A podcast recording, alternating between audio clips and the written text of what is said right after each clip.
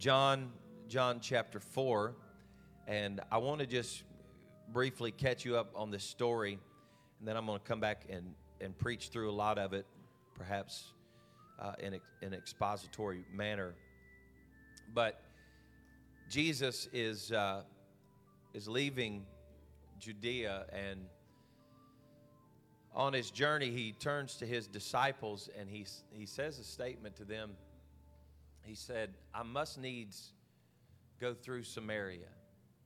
Now, before, before you think that's like he needs to stop by the convenience store, uh, it was 42 miles from Jerusalem to Sychar. 42 miles to this day. Jesus told his disciples, He said, I need to go 42 miles out of the way because I've got something I need to. Now, he didn't jump in his Lexus and do that. He hoofed it for 42 miles because of one soul that needed his touch. And the Bible said that as he as he got there at the right time of the day, he came to a well, and there was a woman that came to the well, and he looked at her and he said, "Would you give me something to drink?" And she told him, she said, "This well's deep, and you don't have any way to get it." And they started this whole thing, and he said, "Woman, if you knew who was asking you something to drink," he said, "I have water." That you can drink of, and you will never thirst again. Verse 14 But whosoever drinketh of the water that I shall give shall never thirst, but the water that I shall give him shall be in him. Somebody say, in him. A well of water springing up within him to everlasting life. And the woman said, Well, sir, then give me this water that I thirst not, neither come hither to draw. Now, Jesus starts operating in the prophetic, and we'll talk about that in a minute. He said, Go tell your husband to come here. And she said, uh, I don't have one. He said, You're right. You've had five, and the one that you're with isn't your own. And so the woman looked at him in 19 and she said, I perceive you're a prophet.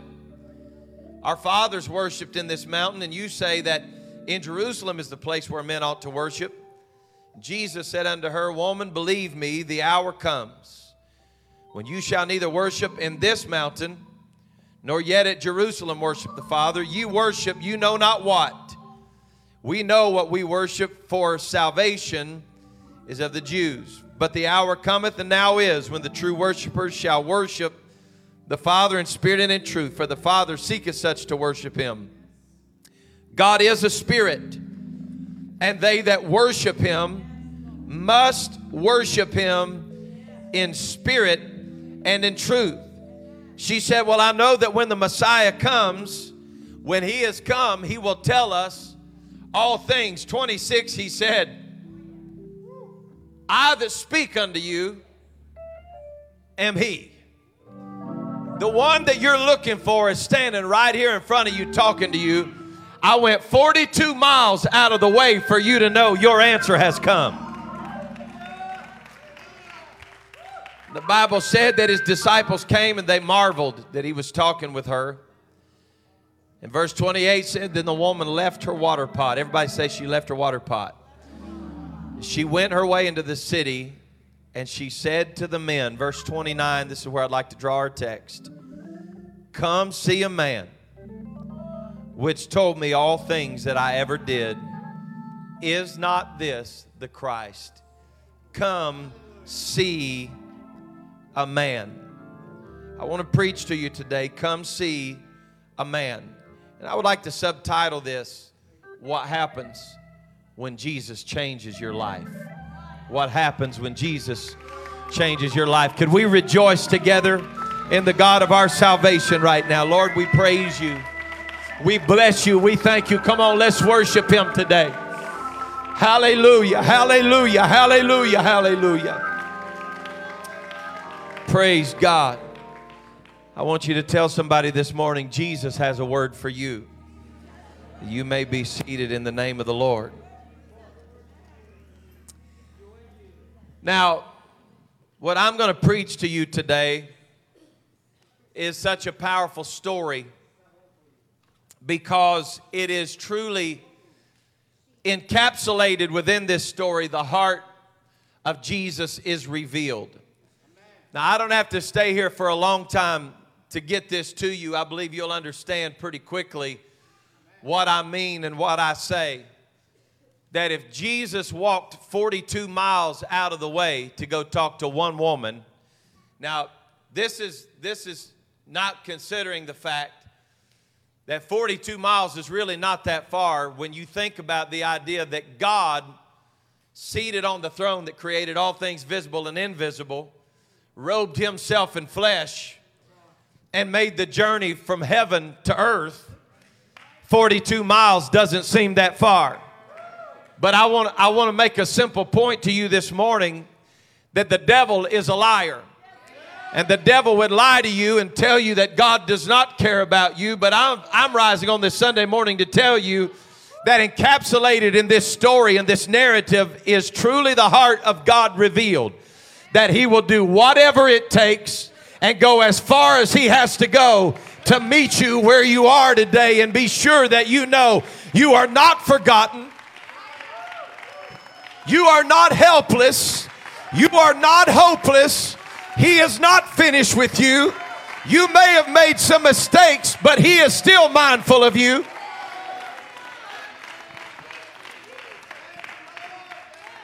Now, this is this is just amazing. I if if if we had the time today to really dive into some of the the uh, the finer points of this story, it's truly amazing. Even to this day, if you go back to uh, Genesis, I believe it's chapter 30, where Jacob has, has planted himself. The Bible said he, he pitched his tent there at Sychar. Um, you know, people that traveled like they did then, it's, it's kind of hard to find archaeological substance with tent dwellers because they set their tent up and it's, it's temporary and then, and then they leave.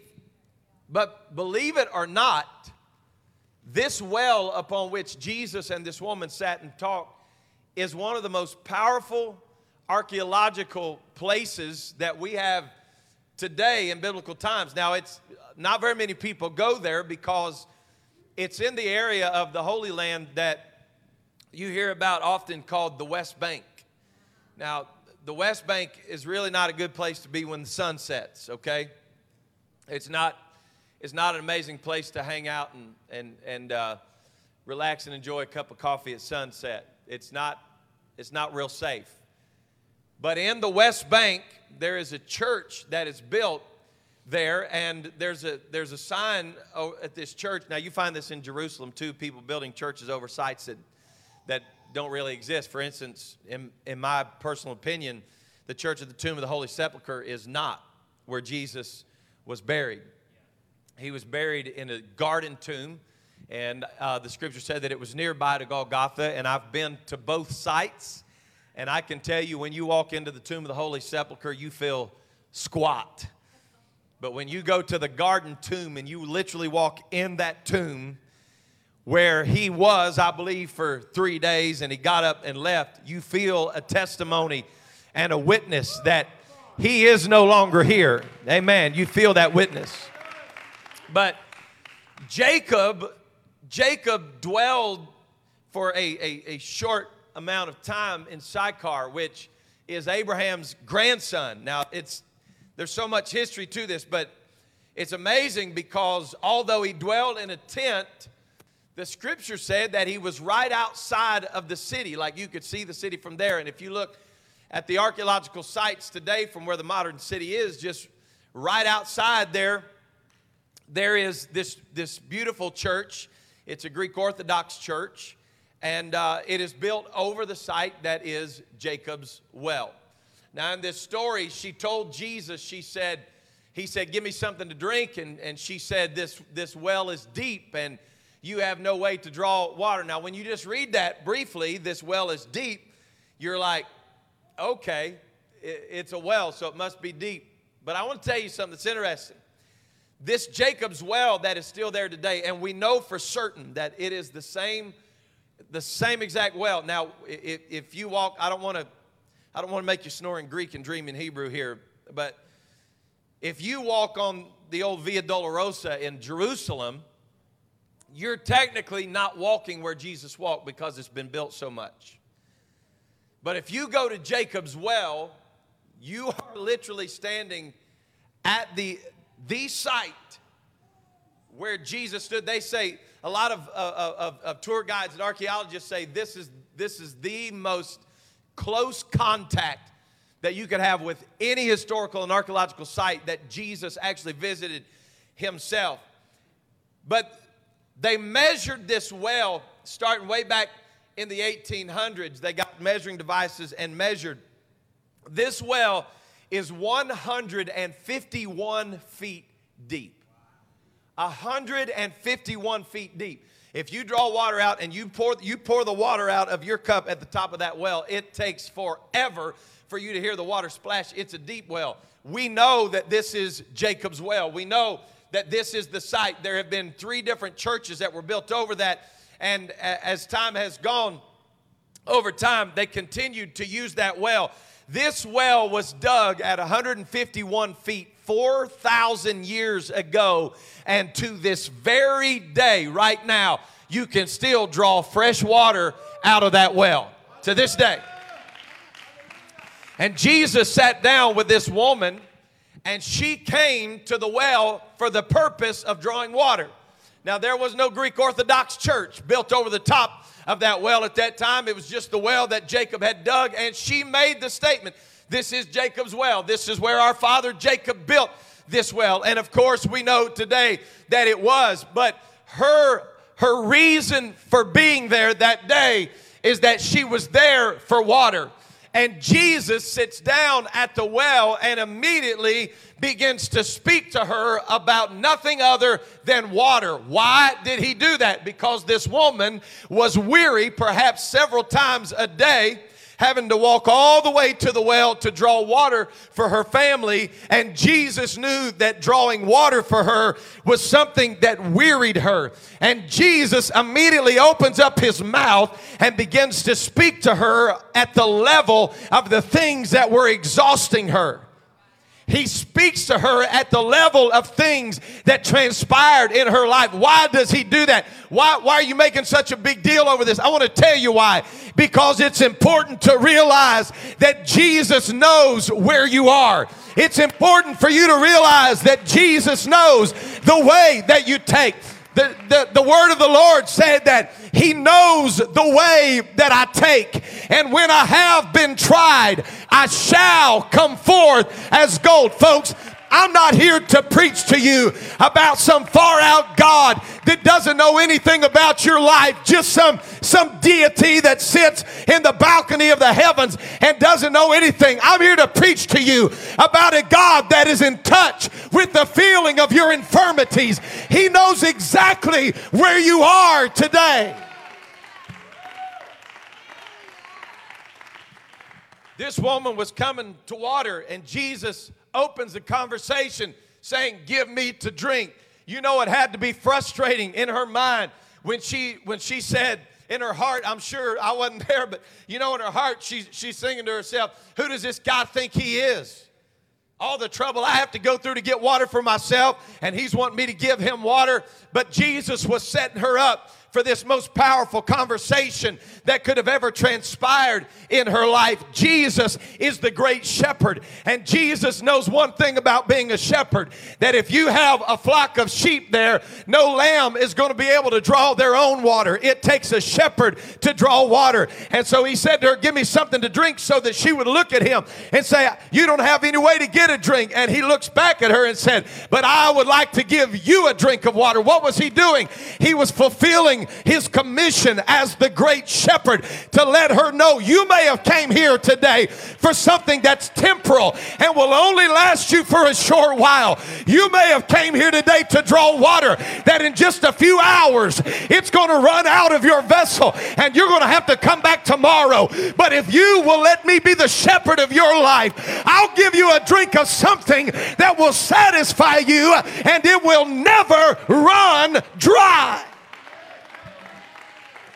I wish we would quit believing the lies of the devil that we have exhausted God's resources and that God has no way to meet us anymore and that God has no way to bless us anymore. I've come to tell you about so great a salvation that once you have tasted of this water, you will never be the same again.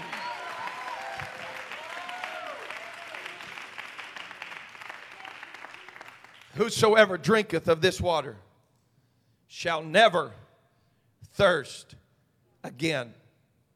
She said, Sir, then give me of this water. I would love, I would love to have some of this water. And this moment in the interaction is so powerful because she realizes that she thought Jesus was just calling her to be the servant and serve him water. But now he has abased himself and he is serving her as the shepherd, water, wherein her soul shall never thirst again. And she's so elated by what she feels. It's obvious that joy was all around her. But Jesus said, I didn't just come to make you feel good. I didn't just come so that you would be satisfied. He said, There's some issues in your life that you're going to have to deal with. So I'm going to let the precision of the prophetic work in your life. And he looks at her and said, Go Go tell your husband about this. And she feels that lump come up in her throat the way that so many people do. They come to the Lord and they get that good feeling and they feel that precious touch of Jesus in their lives. But then all of a sudden they're met with the reality there's some things in my life that God is going to have to work on in me. It's going to slow down for just a minute right here because this is not the kind of preaching that you run the aisles with. This is the kind of preaching that you search your heart.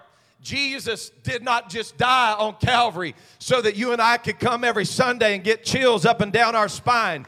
The Word of God searched this woman's heart standing there, and He said, I want you to go tell your husband about this. And now she has to be transparent with him not surprisingly, knowing that he already knows what's in her heart. You understand what I'm saying? He already knows that that's not her husband. He already knows where she's been. But the power of this one moment is this woman's ability to be transparent with Jesus. That I am no longer ashamed of who I've been because now I know what you can do in me.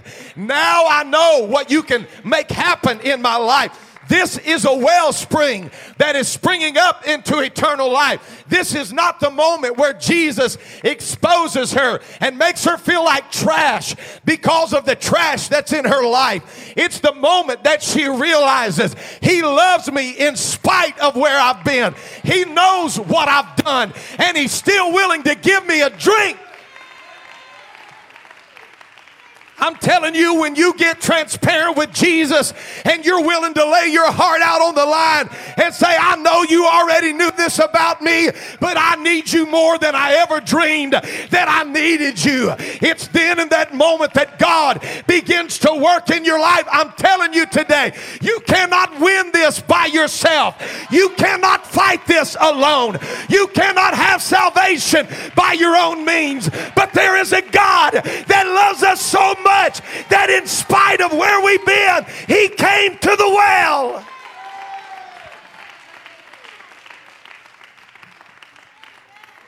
You would think because of what she had done, I mean, five men and the one she's with is not her own, you would think Jesus would have just passed that by, right? Because he came for all the people that know how to keep the law.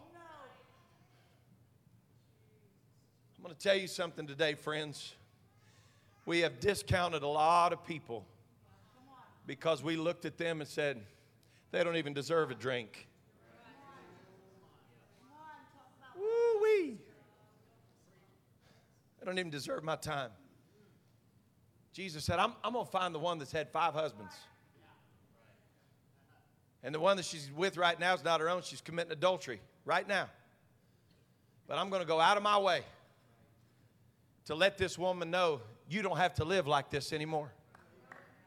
You don't, you, you, you, don't, you don't have to live like this anymore.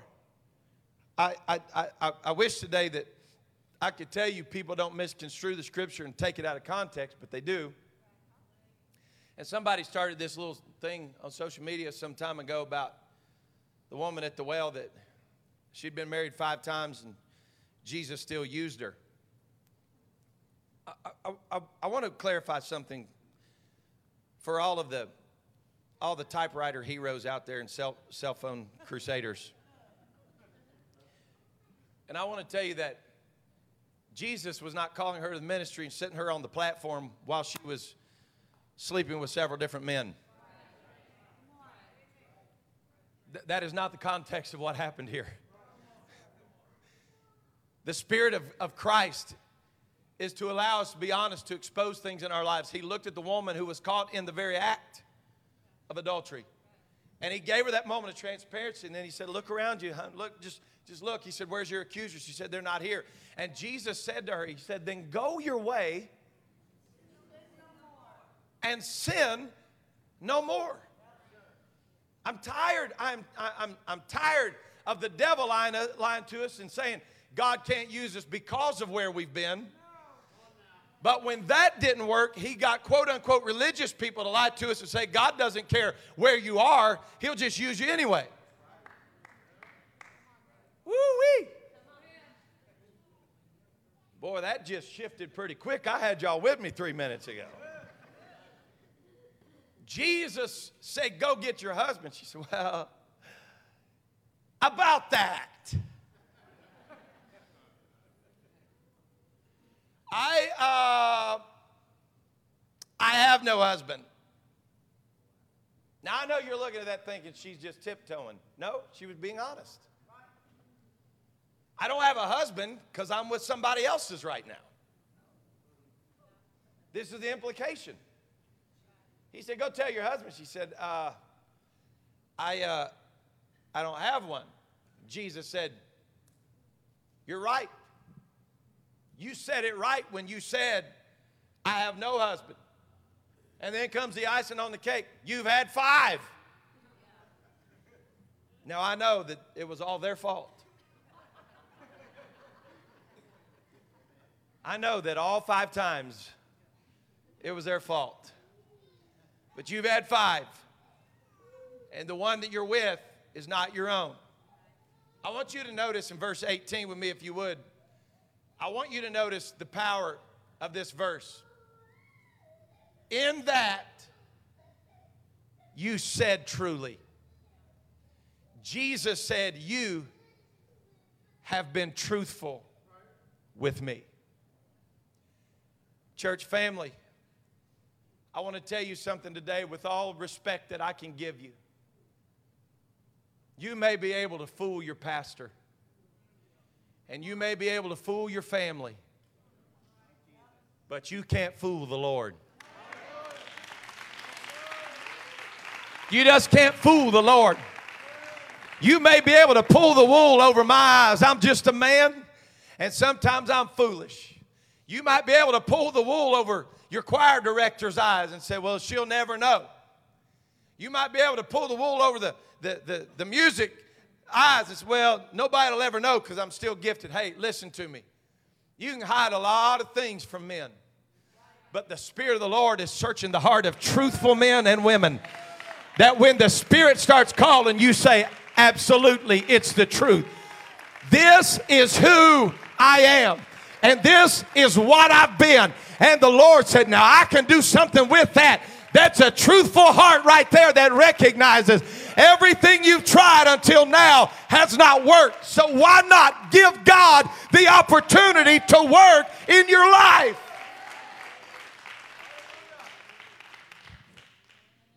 The woman said, Sir, I perceive that thou art a prophet. Now, I'm going to just fill in some gaps right here, okay? I need y'all to stay with me because this is the part that I kind of figured it would get tight. But I wonder if we had sat down in my office and I looked you square in the eyeball and I said, You're acting like a hoochie.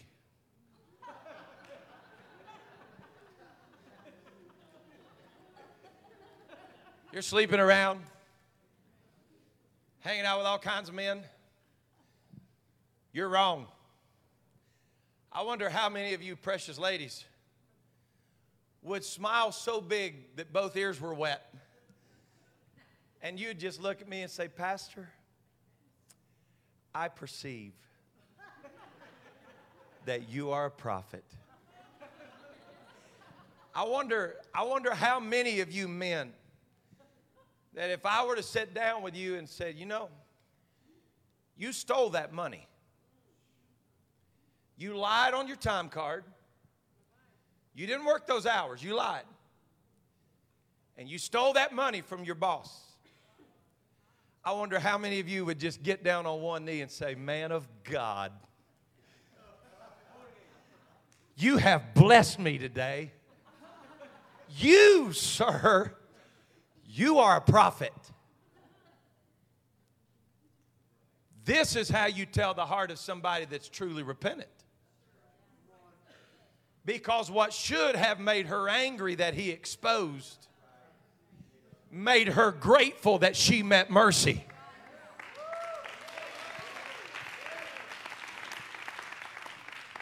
She, she could have got frustrated, snapped her finger, gave him the Jocelyn special on the neck, and said, Who do you think you are? What do you think you're doing talking to me like that? Now, listen, I'm going to point out something that's very obvious here. I don't know why this is always my job, I guess because I got the microphone. But I, I want to make something crystal clear. This is what's being implied in this passage. If you don't get real, then you don't get the water.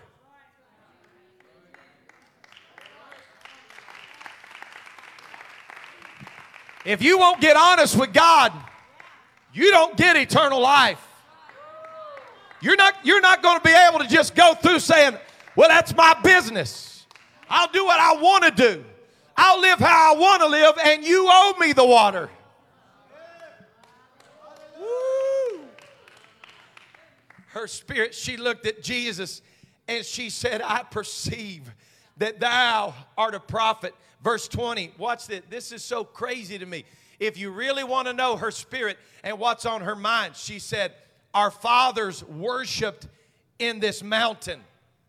Listen to me, how amazing this is. She just got exposed, and worship was on her mind. Jesus didn't bring up worship, she brought up worship. He said, You have been honest with me and you have told me that you don't have a husband, so I'm giving you the word back. You've had five, and the one that you're with is not your own husband. And she said, Sir, you're a prophet. And because of what you have spoken in my life, I have worship in my spirit. You have heard it said that our fathers worshiped in this mountain. Jacob worshiped in this mountain. You say that in Jerusalem, because you're a Jew, is the place where men ought to worship. But Jesus said unto her, Woman, believe me when I tell you that the hour is coming that you're not going to worship in this mountain nor in Jerusalem. You worship, you know not what. We know what we worship for salvation is of the Jews. I love this. He said, But the hour cometh and now is when the true worshipers shall worship the Father in spirit and in truth. God is a spirit, and they that worship him must worship him in spirit and in truth.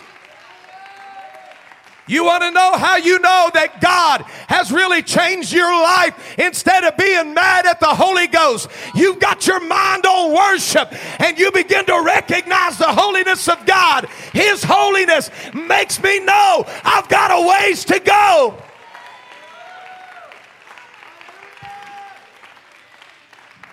He said, You've made mistakes in your flesh. You've lied to men in your flesh. You have split up families and homes in your flesh. But the day is coming, whether it's in this mountain or in Jerusalem, that is not going to matter. I am opening up an opportunity for you that even though you've fallen at least six times, I'm going to let you worship me in spirit and in truth.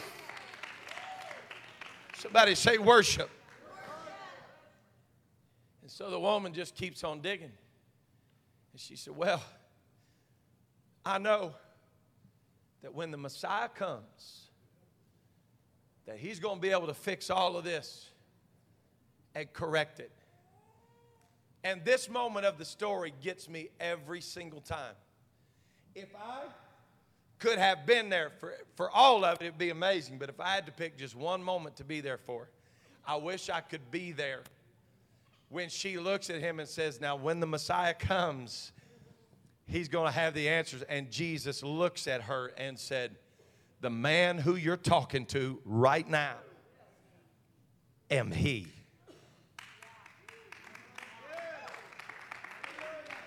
What are you preaching, Pastor? I'm saying somebody here in this house this morning came looking for what God could do for you in the future. She told Jesus, she said, I'm expecting that someday in the future that my answer is going to come. And Jesus looked at her and said, Ma'am, your answer is here. I'm reaching for somebody this morning that's been putting it off for a while. You've been saying, God, someday I will. You've been saying, Lord, when the timing is right, I will. I've come to preach to you this morning. The timing is right. You're in the right place at the right time. There's no reason to put God off for another day.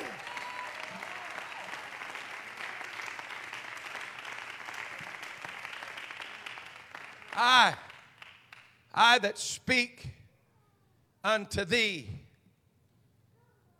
am he.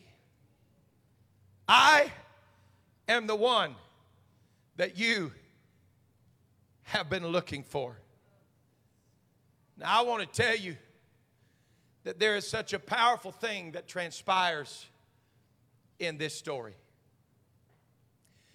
After this woman realizes who he is, now this is going to mess with you. But as soon as this woman realizes who he is, the Bible said that his disciples came upon him and marveled that he talked with the woman. Just as soon as she realized that the Lord was working in her life, there came a voice that said, Really, you think you deserve this? Now, folks, I don't want to mess you up. I've talked about this several times recently, maybe just because it's the message of the hour. I don't know. But this right here is where what all these crazy fools online call church hurt happens. This is where church hurt happens. Jesus starts working in your life, and people walk into your life and say, Really? You?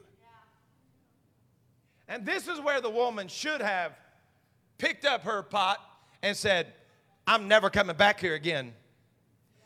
I'm never going to talk to him again. After everything Jesus has done for me, I'm going to let these people's opinion drive me out of here, and I'm never going to come back again. I'm going to tell you something.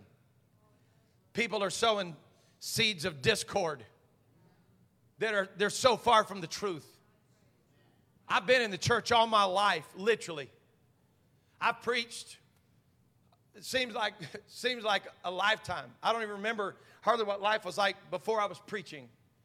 And I'm going to tell you that if anybody's ever had a chance to be offended in ministry, ministry has a chance to be offended. I preached my guts out one night.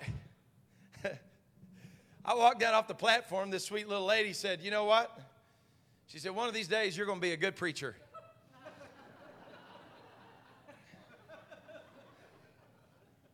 I'm still waiting on one of these days. I looked at her, I said, Precious sister, I want to tell you, it ain't going to get any better. I came off the platform one night. I've been preaching, man. I had preached and preached. I was wringing wet.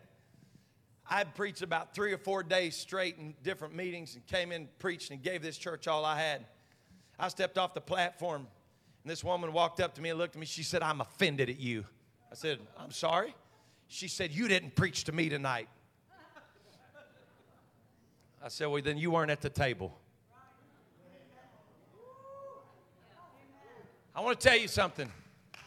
If you're looking for a reason to be offended, you'll always find one. But if you're looking for a reason to be free, you've got one right now. I'm not saying that you haven't been hurt. You may be watching online today. I'm not saying you've never been offended, but I'm saying this. When you get to heaven, that offense won't matter. That hurt you've had won't matter. What really matters is when you square your shoulders up and say, Yes, I've been through the fire, but the fire didn't burn me. I've been through the flood, but the flood didn't turn me. I'm standing in the church. It's the church triumphant.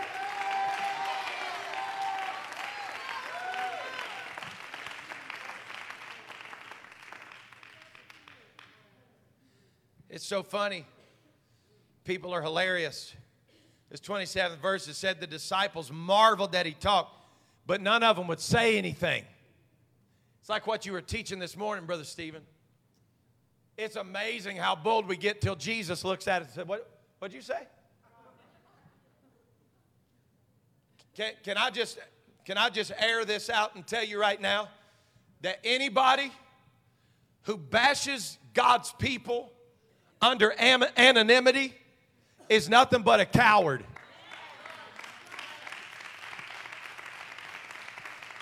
If, if, if they're starting websites bashing precious church people and, and preachers but don't want to put their name to it, they're cowards.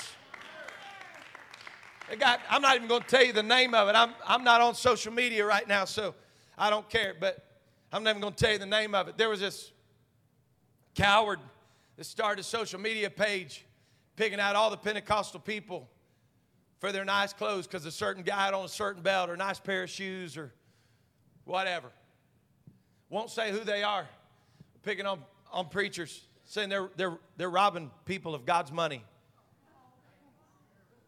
And I can tell you right now that these are precious men of God that if you needed shoes, they'd give you the shoes on their feet. If you needed a shirt, they'd give you shirt, shoot, uh, shirt off their back. And you know what's so funny? Nobody ever says anything about their doctor having nice pants and shirt on.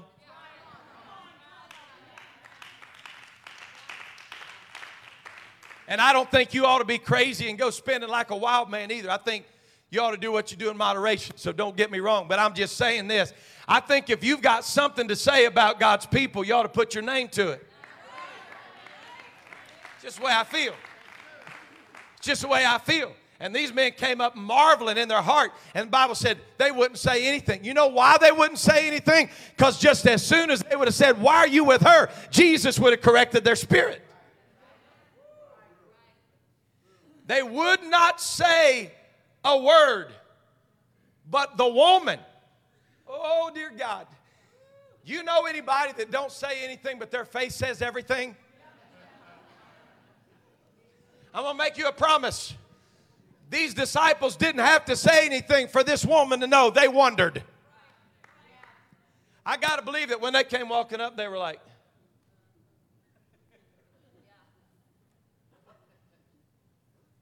You know what the Bible said? It doesn't say that she sat down, started crying, got ticked off, got mad at the church, got mad at church people got mad at the usher because he walked away before they got to throw their dollar in. Come on now. Got mad because they didn't get the solo in the choir. You know what it said? That very next verse, so powerful.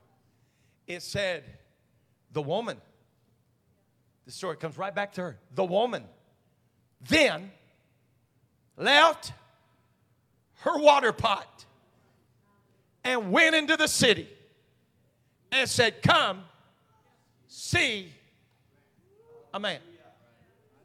Oh, God have mercy. I want to preach this so bad. There were people in her presence that were not being so kind to her. But she, she wasn't focused on the people that weren't kind. You can see by her response exactly how she felt. The Bible said that she took her water pot and she left it. Watch this, it's so powerful. Her response to cruel people was not the people, it was Jesus is still good. And I need to tell somebody how good.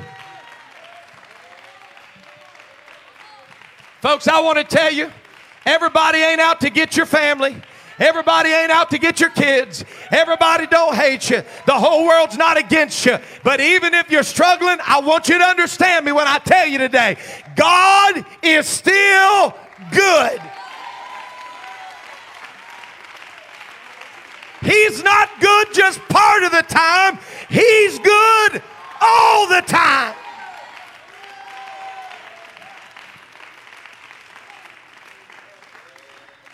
I'm hurrying. I got to get y'all out of here before your roast burns.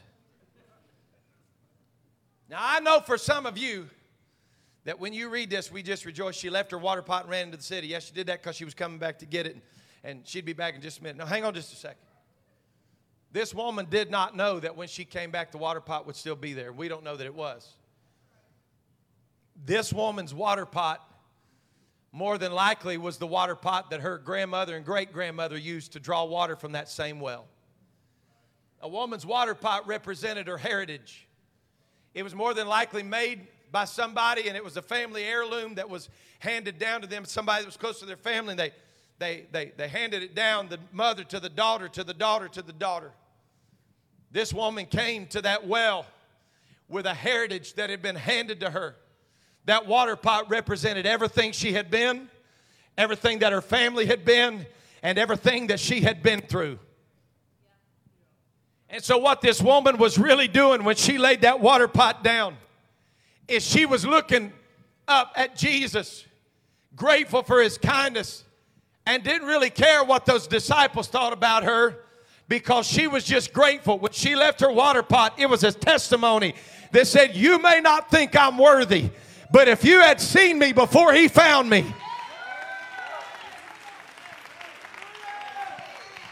this represents everything I've been through. This represents every failure that I've had. It represents every mark on my family. But I'm going to leave it right here because I'm not the same I was when Jesus found me. No, my family didn't have it all together. No, we haven't been perfect. But I'm going to leave this water pot right here because Jesus changed my life.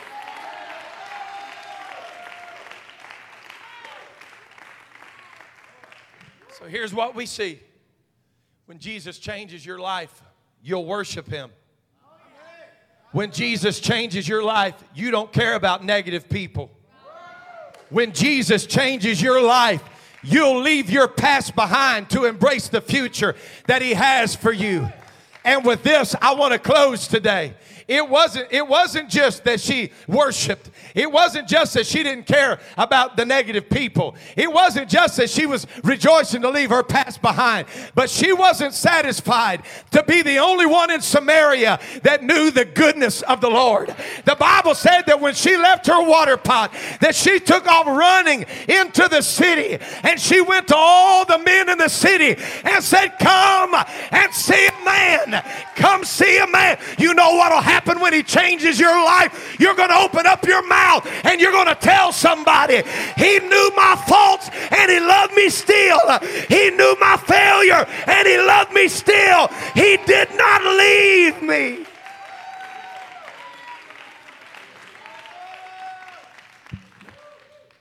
Not everybody in this place today is called to be a preacher. Not everybody in this place is called to be a pastor. Not everybody in this house today is called to be a musician. But I'm going to make you a promise today. Every man, every woman, and every child in this room today is called to be a soul winner. Everybody in this room today is called. Look, this is not just something that some people do. It's a responsibility that's on our shoulders. If God has been good to us, we are obligated to tell somebody, God's been good to my family. God's been good to my children. God's been good to me.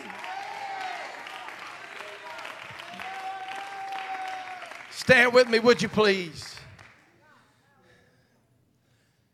She said, Come see a man. Listen to this testimony. Come see a man which told me all the things I ever did. I know in, in, in brief reading, you just, it's just like, okay, I see. She was testifying. No, listen. This is such a powerful testimony. Sister Donna, she said, Come see a man that knew who I was. He told me everything, everything that I've ever done. And he stayed right there with me. Look, I've come on this Sunday morning to end the devil's crusade in some of your lives. Because you have listened to his lies. He has told you what a failure you are, how unworthy you are, that Jesus don't care about you. Listen, this woman's testimony was just like mine. He knew everything I've done. He knows everywhere I've been. He knows every fault in my life. But you need to know today His patience and His mercy are greater than your failure. His patience and His mercy and His grace, they are greater than your past. It doesn't matter where you've been, it doesn't matter how you've fallen. There is a Lord Jesus sitting at the well of salvation today saying, Come, whosoever will. Come, whosoever will. Want you to come see a man. Pastor, why do you preach the way that you preach every week? I'm going to tell you why I do. It's because I think everybody ought to have a chance to see the Jesus that I know. It doesn't it doesn't take a prophet in this room this morning to know that there's been a lot of mistakes made in this group of people in a lifetime. I'm not like giving up anybody's privacy. It's just, I mean, people know when you came to the Lord, some of your lives were a wreck. I'm going to tell you what else there is. There's people in here that nobody knows how much of a mess your life has been. Nobody knows because you kept it quiet. But the Bible said that every deed that's been done in secret or in open shall be rewarded. So I've come to preach to the people that everybody knew you were a hellion. I've come to preach to the people that everybody knew you were a train wreck. But I've also come to the people today that you dress up in your suit every Sunday and come in and your insides were tore apart because you didn't want anybody to know what you were struggling with. And I want to tell you, let me take the pressure off your shoulders. He already knows. He already knows. So now, you got nothing to hide. You got nothing to be afraid of. Because He'll sit at the well with you, knowing everything you've done. But now, what He wants to know is are you willing to go tell somebody else what He's done for you? As I close on this Sunday morning, I'm reaching for somebody right now in this place. Let's bow our heads. I'm going to tell you, church, it's been so heavy on me. In my prayer time, it overwhelms my mind and my spirit. So, how good we've gotten at receiving the blessings of the Lord at the well. We've learned to worship and thank God for it. Some of us have learned to disregard other people's opinions, and we're trying to do better. I want to tell you where we've really got to pick it up. We've, we've been letting the ball drop. Is we got to go tell somebody about the goodness of the Lord. I hate to even say this publicly because I'm not giving any glory to the devil. He's a liar. The truth is not in him. But it troubles me in seasons like this where we've baptized two children in the last three to four weeks. The waters of baptism haven't been troubled. Because you can stand up and preach on baptism all day long, but unless there's somebody here that needs to be baptized, you can go to a conference and preach all day about the infilling of the Holy Ghost, but everybody in the room's got the Holy Ghost. This city needs to know how good God's been to the people in this church.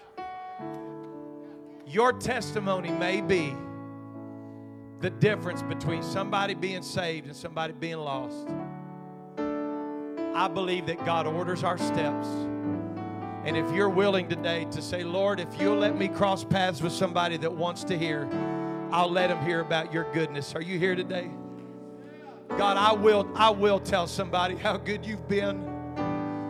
If you're in this house today and you've never repented of your sins, you've never been baptized in Jesus' name for the remission of your sins, you've never received the gift of the Holy Ghost, today is the time. It's the right time, right now, for you to be filled. But if you've already crossed that bridge, it's time to tell somebody how good God's been. All over this room, I want us to rejoice in the God of our salvation. Could we just worship Him not with a hand clap, but with our hearts? Come on, lift your hearts and your hands towards heaven. Let's love the Lord together this morning. God, I want to tell somebody how good you've been. I want to tell somebody to come and see a man. You've been so good, God. You've been so good, God. Could we give him praise today? Let's give the Lord thanks and praise. Would you do that? Clap your hands, oh you people. Shout unto God with a voice of triumph. Thank you, Lord. Thank you, Lord. Thank you, Lord. I'm pleading with you, church, to be back in the house of the Lord tonight. If you go home and fire up your grill, fire it up and cut it off before church. We're going to be back here tonight. Have a great time in the Lord. I love you and appreciate